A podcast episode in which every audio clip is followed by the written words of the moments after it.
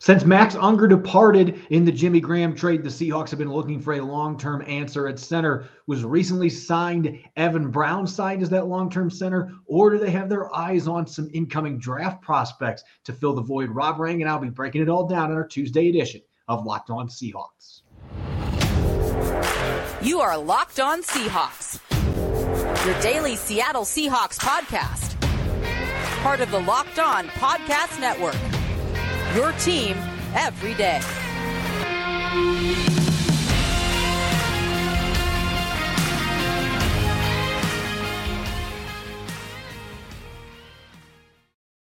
Greetings, 12. This is Corbin Smith, host of the Locked On Seahawks podcast, your daily Seahawks podcast, part of the Locked On Podcast Network, your team every day. Glad to be joined as always by my co-host in crime, Rob Rang, who's out on the road with all these great pro days taking place in the Pacific Northwest. A special thanks to all the 12s out there, as always, for making Locked On Seahawks your first listen five days a week. We greatly appreciate it. It's Transaction Tuesday. Today we'll be looking at some wild card positions that the Seahawks may have interest in picking a player from with one of their two first round picks, getting some insight from our valued listeners as well. And we'll be taking a look with a roster reset where the defensive line currently stands and what's next to continue rebuilding that unit heading into the 2023 season. Now, for your lead story here on our Tuesday episode of Locked On Seahawks. Since the Seahawks acquired Jimmy Graham in a blockbuster trade that included center Max Unger, they have been looking for a long term answer at the pivot position. Justin Britt was a solid starter for a few years, but since then, there's been guys like Ethan Pocic and last year Austin Blythe that have been stopgaps at the position for a year or two. They have not been able to find that franchise center and one of the interesting signings that they made during this aggressive month of March, they brought in Evan Brown, formerly of the Detroit Lions. And Brown's got a pretty good track record in his limited action as a starter at center in Detroit. They gave him a one year deal. A lot of people expected, well, there's your starter to replace the retired Austin Blythe. And yet, Rob, at the same time, there's still lingering discussion about John Michael Schmitz and some of these other centers in a really good draft class. And so it's created a little bit of conundrum for the fan base. Let's kick this discussion off. And we're looking at the game plan at center right now with Evan Brown, a player that's only 26 and he checks off a lot of the boxes the Seahawks are looking for, including the DNA. This guy was an undrafted rookie coming out of SMU not picked by anybody, bounced around with three teams in his first two years, and yet he's been a starter for the last two years for a pretty good Detroit Lions offensive line. And so he's been one of those guys that stuck with it and stuck with it. And now here he is in Seattle. It's not surprising that he's a player that immediately jumped out to John Schneider and company.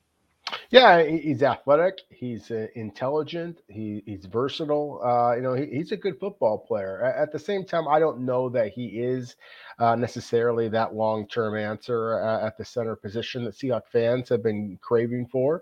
Um, I think that if the Seahawks thought that he was, then he likely would have signed a, a longer deal than just that that one year contract, Corbin. And I think that there's also possibility with, with Joey Hunt and uh, you know it, uh, you know Kyle Fuller.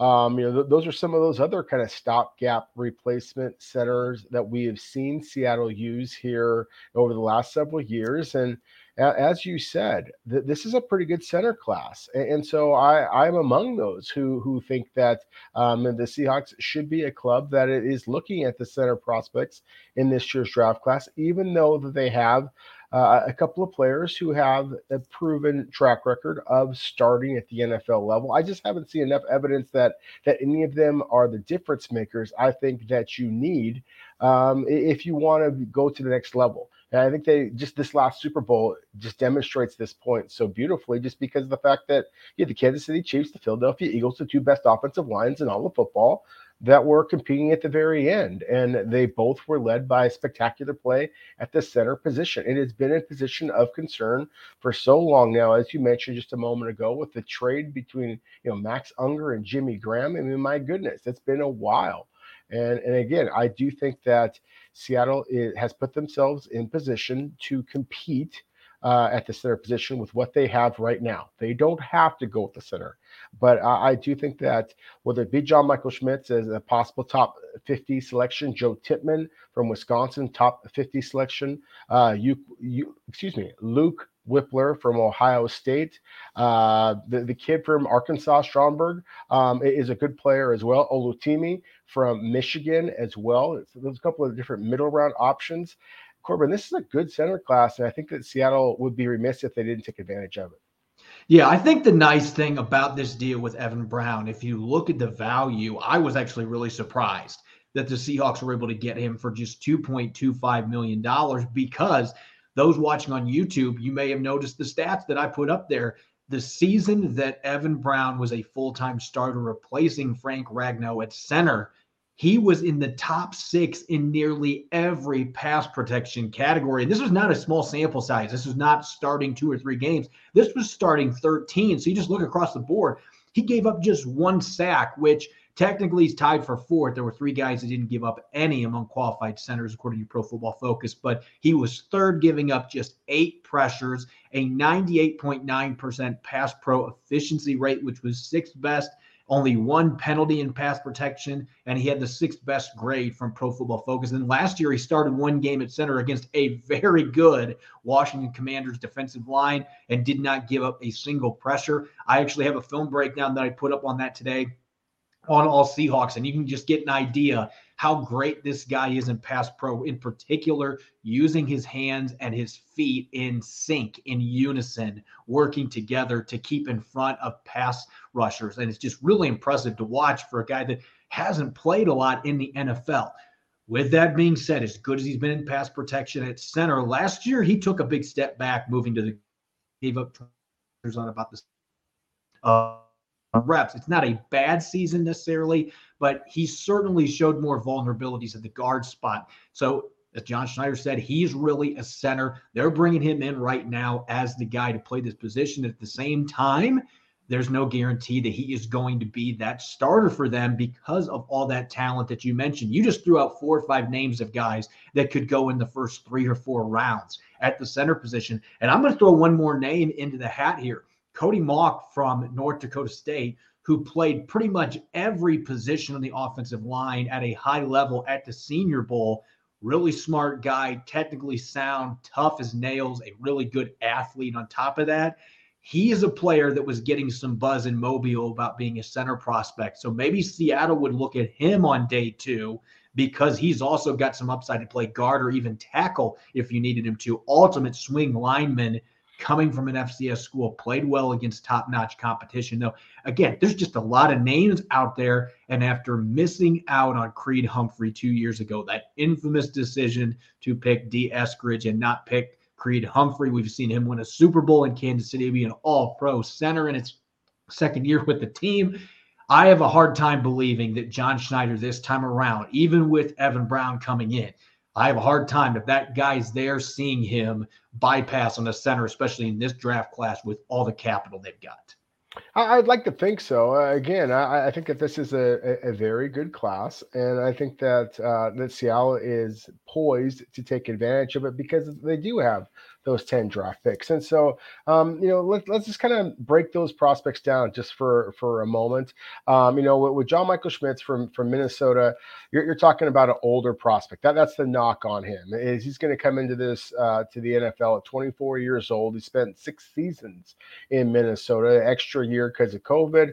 Uh, but, uh, the, the first couple of years was basically on the bench, just kind of acclimating. Um, then winds up becoming a, a four year starter um, for that team. Um, he's a big, thick guy. He, he's exactly what you want a player to look like. He's a, a team leader. Um, you know, Minnesota, uh, you know, w- with their head coach, um, they believe in rowing the boat. Um, that's the that's the the mantra there. Um, and I mean, this guy was the runner. I mean, that, that's exactly what he was. He is the leader of that team. Um, and, and, so I think that there is some pro readiness to him that is what what legitimizes him um, as a top 50 selection. For Wisconsin's Joe Tippmann, who I'm surprised you haven't been bragging about, is a, is a Fort Wayne guy.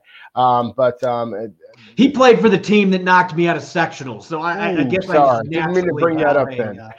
uh, bias against him. So, well, okay. Then, then anyways, but um, uh, you know, Tippmann again is just he's kind of he's a different guy than uh, than John Michael Schmitz, and that he has only been a starter for two years, um, as opposed to four. Um, but at the same time, he is the more athletic of the bunch. He's the bigger of the bunch. Um, unfortunately, a hamstring injury kept him from working out the combine, kept him apparently from working out at his pro day as well, which is disappointing. But uh, you know, again, the athleticism you see on tape. This is a more intriguing athlete. He is not quite as polished as Schmitz, but still, because he is such a bigger man at 6'6, 310 pounds, and looks like a better athlete, at least on tape, then that's why he also is going to be going that top 50 selection. The, the best athlete in terms of the guys who tested at the combine at the center position was Wypler from Ohio State. I think that's one of the reasons why the Seahawks were as, uh, you know, had as many people um, at, at, that Ohio State workout as they did. Um, you know, he is the guy that, that really fits in beautifully with what the Seahawks are looking to do um, with, with their kind of, you know, LA Rams style of, of blocking, a little bit undersized. Uh, I, I, like him. This, is a New Jersey kid that, uh, you know, that the went to Ohio State is a really highly regarded prospect and kind of sees the job as a sophomore. Um, has been the, the start of the last couple of seasons. So I just like that he's, a, he's still a very young player. Uh, we know how the Seahawks have prioritized young players. Wypler's 21 years old, Corbin. So this is still just a baby here. So to me, he's intriguing. And then Oluwatimi, I mean, this is a guy who went from Air Force Academy to Virginia uh, to um, uh, to Michigan, of course, where he wound up winning the Rimington Trophy as the, the nation's best center. He is power. This is not as quick of a guy as the other type of, of players, but talk about pro readiness and, and toughness, uh, you know, dependability. I mean, he is all those things and more. Um, and then again, I, I mentioned uh, from Arkansas, uh, Ricky Stromberg. Um, he is a player that. Um, I, just like his positional versatility. To me, he is a guy that has been able to play guard. He's been able to play center. He's been doing it against SEC competition his entire career. Um, he's gone against a, couple of different head coaching uh, head coaches, so it really has showed that he can acclimate to different systems and still been successful. He, he's not a guy that wows you, but he's a guy that kind of you, you, you, grow an affinity for as you watch him on tape and just appreciate the kind of the, the technique with which he wins with. He's the kind of guy the Seahawks have kind of gone with in the past as well. So again, if they want to go in the early rounds, I think there's a couple of candidates again in Schmitz and and Tippmann. If they want to go a little bit later, I still think that there's the middle round candidates in this draft class, Corbin, that make an awful lot of sense.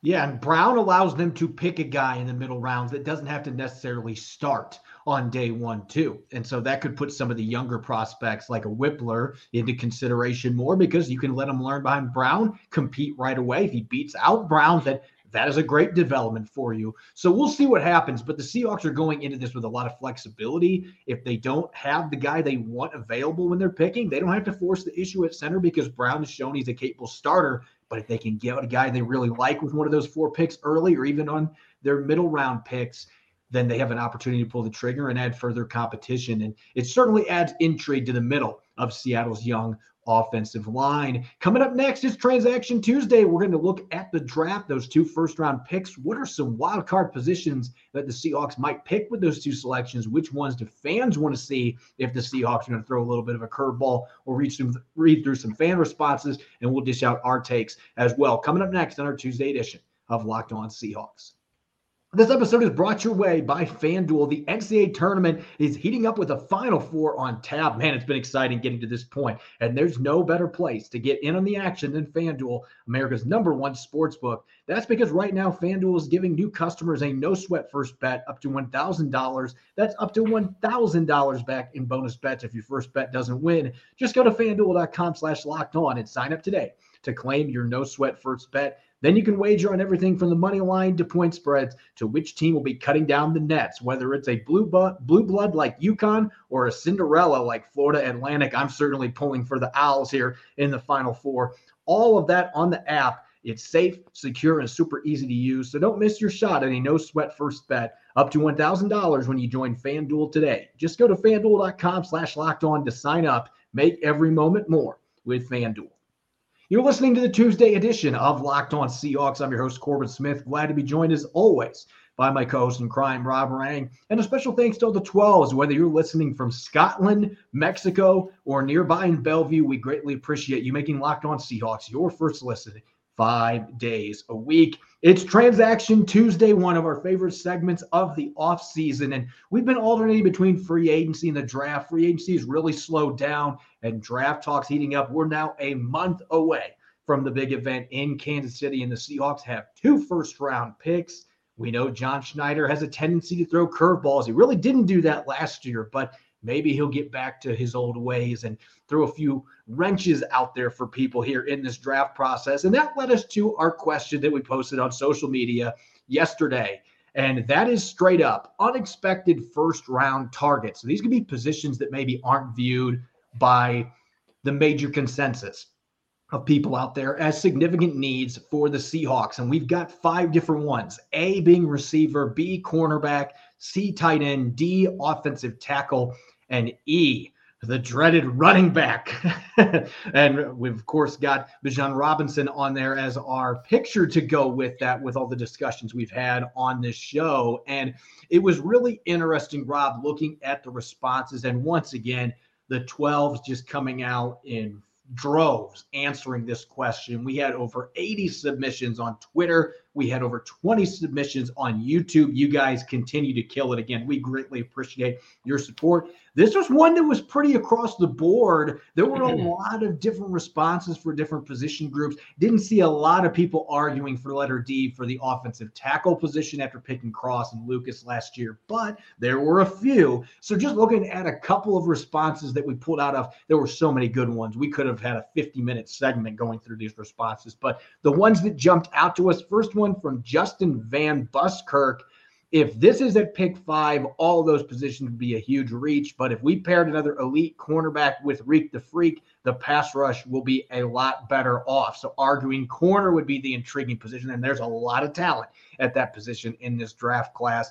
John Montalvo says, I have to go with A, specifically Smith-Njigba. I like the idea of Flowers or Downs from UNC as well, but lean towards JSN due to the height, played mostly in the slot the Hawks could use a true number three wide out. And then Daryl Busacki. And this is the one that is interesting. There was actually a lot of people that put E as their answer. I can't believe it. Seahawks Twitter voting for drafting a running back early, saying that's easy. Bijan Robinson is widely considered to be an elite talent and consensus sure hit. All 32 teams want him, but all have bigger needs he will fall, but he's not near the top of all big boards. So, hey, that's that talent aspect. If he's there at 20, he might be the best player that's available, even at a position that's been devalued.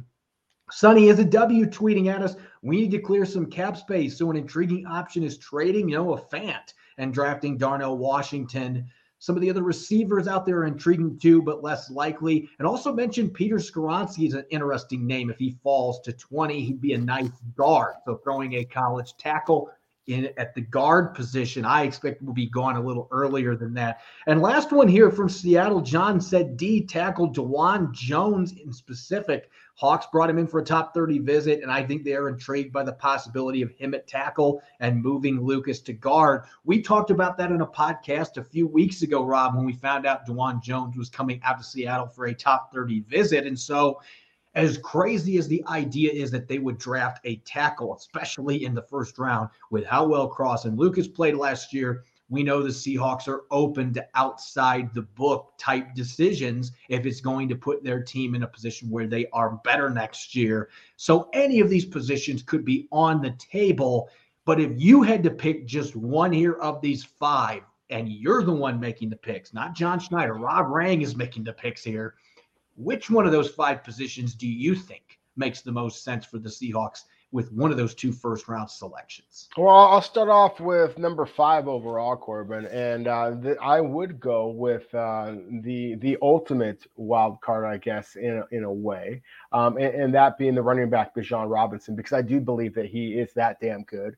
And if you are going to be selecting one of these types of players, a wild card, then he has got to be a special talent. And at least of the players that are on the screen, again uh, Zay Jones, the, the wide receiver, uh, excuse me, Zay Flowers from uh, from Boston College, the wide receiver, um, Joey Porter Jr., the cornerback, Um, Notre Dame's tight end, Michael Mayer, and then Dawand Jones, the big tackle, as well as again Bijan Robinson, the running back. Again, those are all interesting players. I think the other four listed there um, as as guys for maybe for number 20 overall. And I heard a name like Jackson Smith-Njigba, uh, you know, mentioned previously. Maybe uh, Peter Skoronski mentioned earlier that I think would also possibly be in play for number five overall. But the only other player on there that I think had that would be in consideration for number five or in a possible trade down again would be Robinson, just because he is that gifted. And and obviously you have a superstar running back in Ken Walker. Obviously, there'd be a lot of Seahawks, Seahawks fans out there, Corbin, who would just be dri- driving off the side of the road and just fury at, at, Pete Carroll and John Schneider for this move. But this would be in a Doyle rules, a Doyle rules type situation. well, but, but there, there's a whole philosophy here that I think we should explore just for a moment because there there are some out there who believe that the, the key to building a team is making sure that every weakness is patched and there is another strategy out there that basically says you want to just dominate in one area. If you can completely dominate in one area, be the absolute best in all of the NFL in one area, then you can, you know, kind of overcome some of those leaks in other areas. And with a running back as dynamic as Ken Walker is, as well as one who has the power, the shiftiness, but doesn't necessarily have the straight line speed. so they would actually uh, really complement each other very, very nicely. Bijan Robinson, Ken Walker the third. I mean, there's an argument for that. So again, to me, that that's not the direction I think that Seattle should go. If I was making that selection, I'd be going either with the quarterback if one of them was available that I loved, or most likely with one of those defensive linemen that we talked about so much. You know, but at the same time, if I had to go to the wild card number five, again, my choice would be easy. It'd be Bijan Robinson of the options that were presented to us.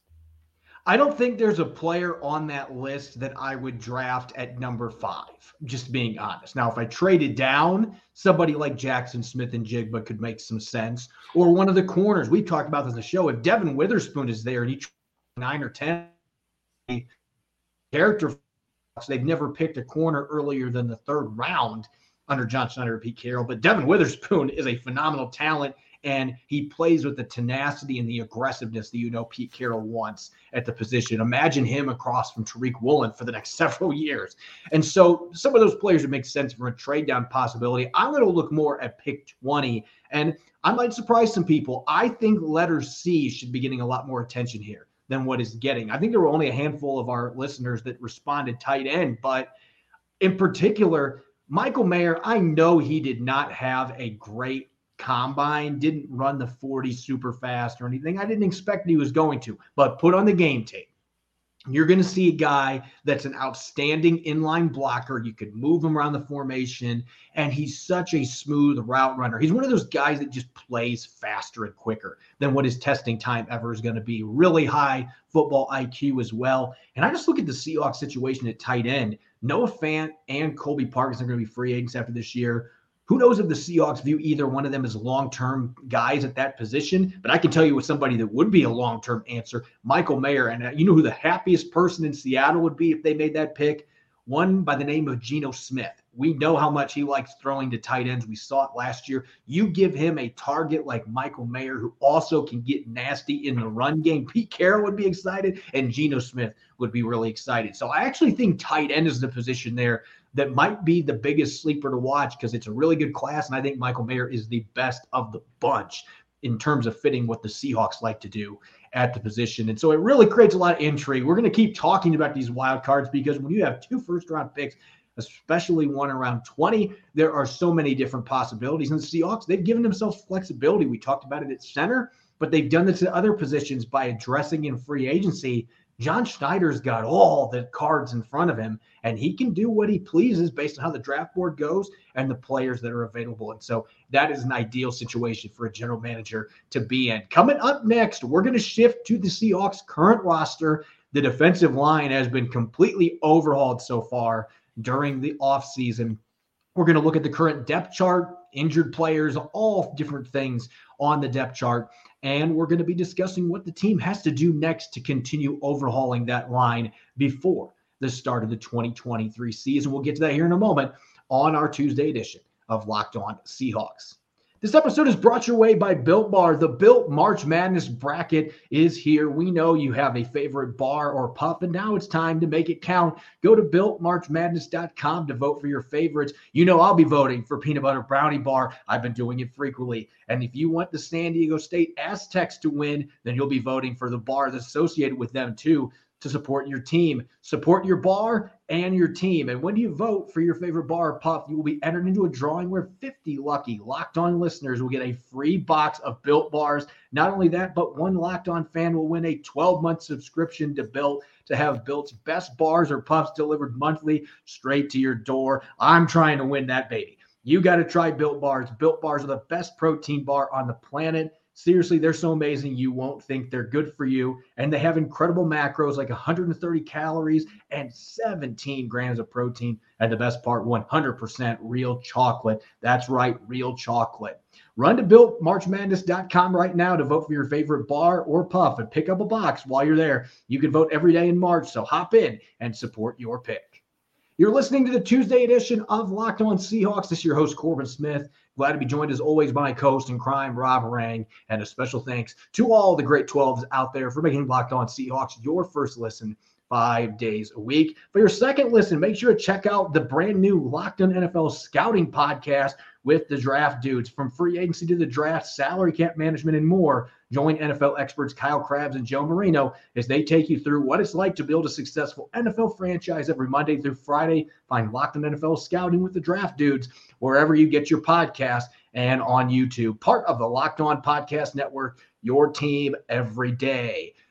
Maybe the biggest thing that the Seahawks have been looking to accomplish so far this offseason has been overhauling their defensive line and that's not really a surprise, Rob, when you consider the way that the group underachieved last year. Going into the 2022 season, all the veterans that the Seahawks had, they expected that that was going to be one of the biggest strengths for their team. And yet they had the 31st ranked run defense. And a big part of that was the inconsistency and the struggles from that defensive line.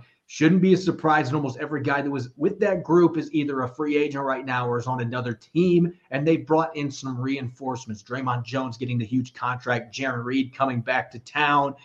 And yet, this group is so far away from being a finished product as well. There's still plenty of work for John Schneider and company to accomplish over the next couple months to finish up this offseason with that defensive line.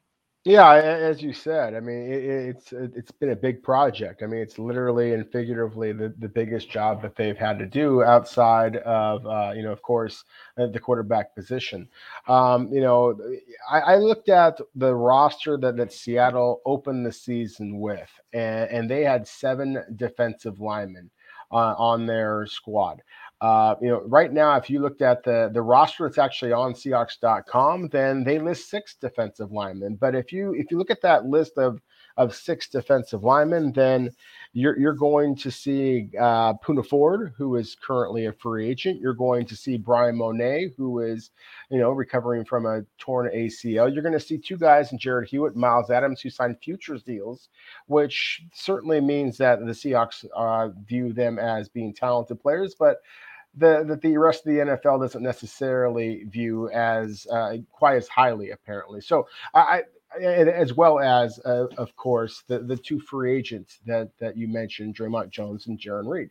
So, so Seattle clearly still has a, a lot of, of concern, a lot of of um, you know spots to fill on this squad um, because I do not know if I believe that Myles Adams and um, and Jarrod Hewitt are, are going to be able to push for significant playing time. I do not know if Bryan Mone is going to be ready to uh, to be uh, you know a full time dependable starter for the Seahawks again this upcoming season. I do not know if Poona Ford is going to be back here. So because of that, uh, again, this is a huge area of concern. Seattle does not have a great deal of, of salary cap flexibility at this point to go after all those veterans. There are a lot of big names still out there, but they're aging veterans. I personally, I think that Seattle would be better suited to try and bring back some of the guys that they've recently released, like an Al Woods, a Quinton Jefferson, a Shelby Harris, uh, as we've talked about if they're going to be shifting their attention to the draft, and I think that's exactly what they are planning on doing, then I think that number five overall selection is probably where they're going to start this conversation. And the, the depth is good enough that I think that you can have that conversation again at number 20, or perhaps again in a trade down, or all throughout the second and third rounds. Once you start getting into those fourth to fifth rounds, there is some developmental talent there, but not guys who are realistically going to be able to help you immediately. And so the longer that Seattle waits by having some pretty big holes in their defensive line, to me, that is basically just shining the spotlight saying Seattle is going to be investing at least a couple of their, you know, top, they have five picks in the top 83, I believe it is, that they're going to be using at least a couple of those top 83 picks on the defensive linemen there's a big elephant in the room when we have this discussion, and we've talked about him quite a bit. We're going to talk about him again and that is number 88 from the University of Georgia, Jalen Carter. He is the elephant in the room here because if he is still on the Seahawks big board, we don't know where he stands. That is behind closed doors. And as much as Rob and I would love to say that we know where the Seahawks and John Schneider stand on that, we have absolutely no clue. So we're left until end of next month to see what happens on that front. But we have to assume right now that there's still a chance because he's such a dynamic talent and he would check off so many boxes. He is a player that can play three, four, four, three. It doesn't matter. You could make up a formation, and this guy is going to find a way to make plays. But there are those question marks about his maturity, his character, his conditioning. We saw that with the pro day and the fact that they had to sub him out so much at Georgia the Seahawks want to have a guy that's dependable in all of those areas. And so who knows if he's still on that big board. I do think it'll be telling, though, if the Seahawks before the draft don't make any more moves with free agency, they're going to have to do some stuff with their salary cap to be able to do that. But it'll be telling to me if they don't bring back any of those other players, especially somebody like Poona Ford. I thought he'd be signed by now. But Pete Carroll at the league meetings today made it sound like they were pushing to try to get something done on that front still. You know, if Poona Ford comes back before the draft, that does give them a lot more flexibility. And maybe that's a sign, you know what, we're out on Jalen Carter.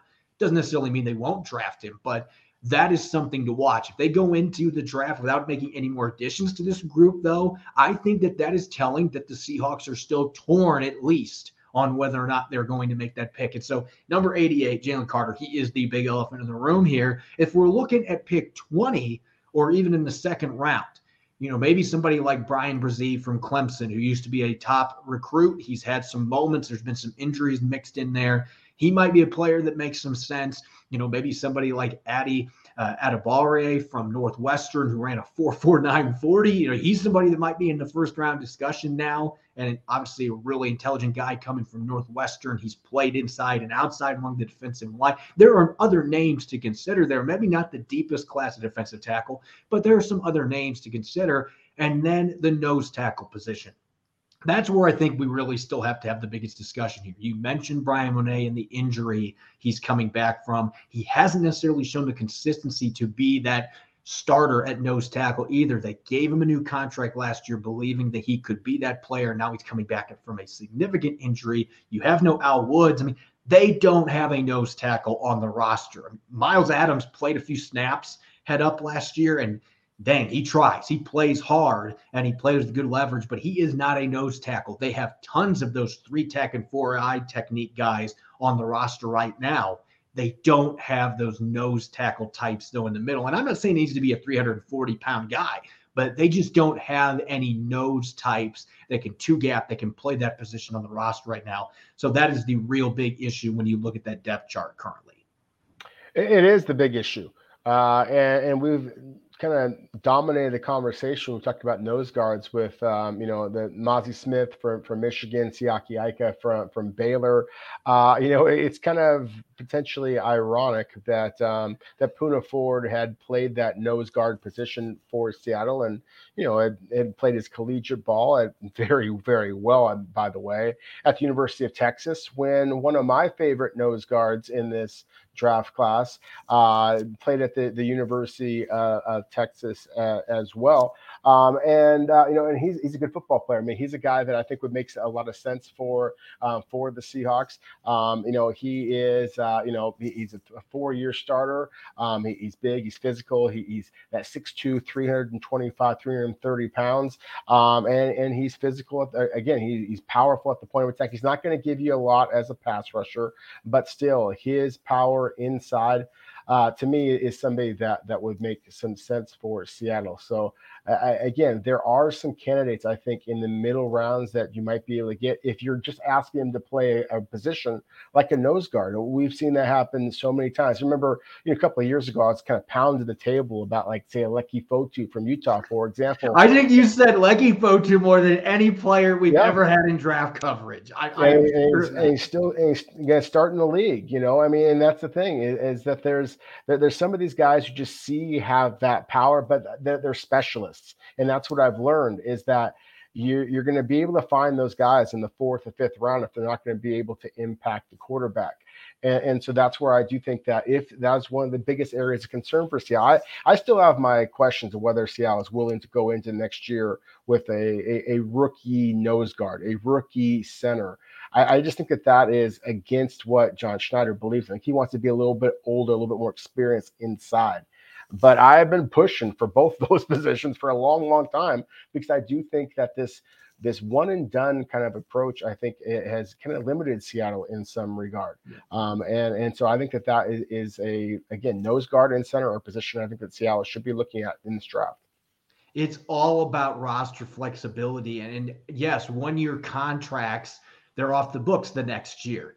And so there's some positives to that. But at the same time, wouldn't you like to be able to hit on a nose tackle in the draft? Because now you've got him for four years on an affordable rookie contract. And there's not a lot of bodies. If you're looking for that traditional 330 plus type, there are not very many of those guys coming into the league these days. But uh, you mentioned, I believe you were talking about Keondre Coburn from Texas. Yes, thank you. Um, yes. They also have Ojomo, but he's not necessarily a nose tackle. But Coburn's the guy that would be on that short list. Uh, Clark from Coastal Carolina is probably my sleeper from that group because the guy was a tight end coming into college and now you could still see some of that athleticism at 330 plus pounds, and he's a monster rushing the passer. This is a guy that has played a couple years now at that position. So there are some day two, day three options. Western Kentucky's got a big nose tackle that I think could make some sense on day three for the Seahawks too. I'm just now starting to learn about him, but there aren't very many of those big body guys. You might have to look at those 310, 320 guys because Poona Ford can play the nose tackle position. You don't have to be 330 plus looking into some other options that are a little lighter at that position and not necessarily just go for Gert. They could bring back Al Woods. I still think there's a very good chance that that happens because John Schneider likes that veteran presence, but give him a rookie to mentor that can play that nose tackle position because I just wouldn't have faith you're going to have Bryan Mone this next season coming off the injury that he's coming off of. And he hasn't been consistent when he has played. It is time to invest in that position in the draft. And there's some quality guys here. So I think you and I would agree that is still the biggest thing they've got to figure out with this defensive line. Who's going to be playing that nose position, get some more size to this defensive line. I think they'll go for another player that can play those three tack and four eye positions to go with Dre'Mont Jones, Jarran Reed. And I think Myles Adams is going to play a lot of snaps that position. He showed last year he could do it, and he was one of their better defensive linemen the last four or five games in the season. So he's going to get that opportunity. But I think they're going to add at least a couple more players. We'll see if free agency is where they go either. They're going to have to do some things with the salary cap, but somebody like a Poona Ford or a Quinton Jefferson could, in theory, come back if the Seahawks find a way to fit him into their payroll. And so that's really going to be the key there. But I think you and I both agree this is far from a finished product. And I would expect when we get to OTAs that that depth chart is going to look significantly different along the defensive line for the Seahawks. As always, you can follow me on Twitter at Corbin Smith NFL. You can follow Rob at Rob Rang. Subscribe and follow Locked On Seahawks on YouTube and other major podcast platforms for free to make sure that you don't miss any of our daily episodes. Coming up tomorrow on our Wednesday episode, we'll continue to dive into our roster reset and we'll be looking at the receiver position, which has had some defections this offseason. where do things stand with that group heading into the 2023 season. And we'll continue to talk draft prep as well. Hope you'll be listening in. Enjoy the rest of your Tuesday. Go Hawks.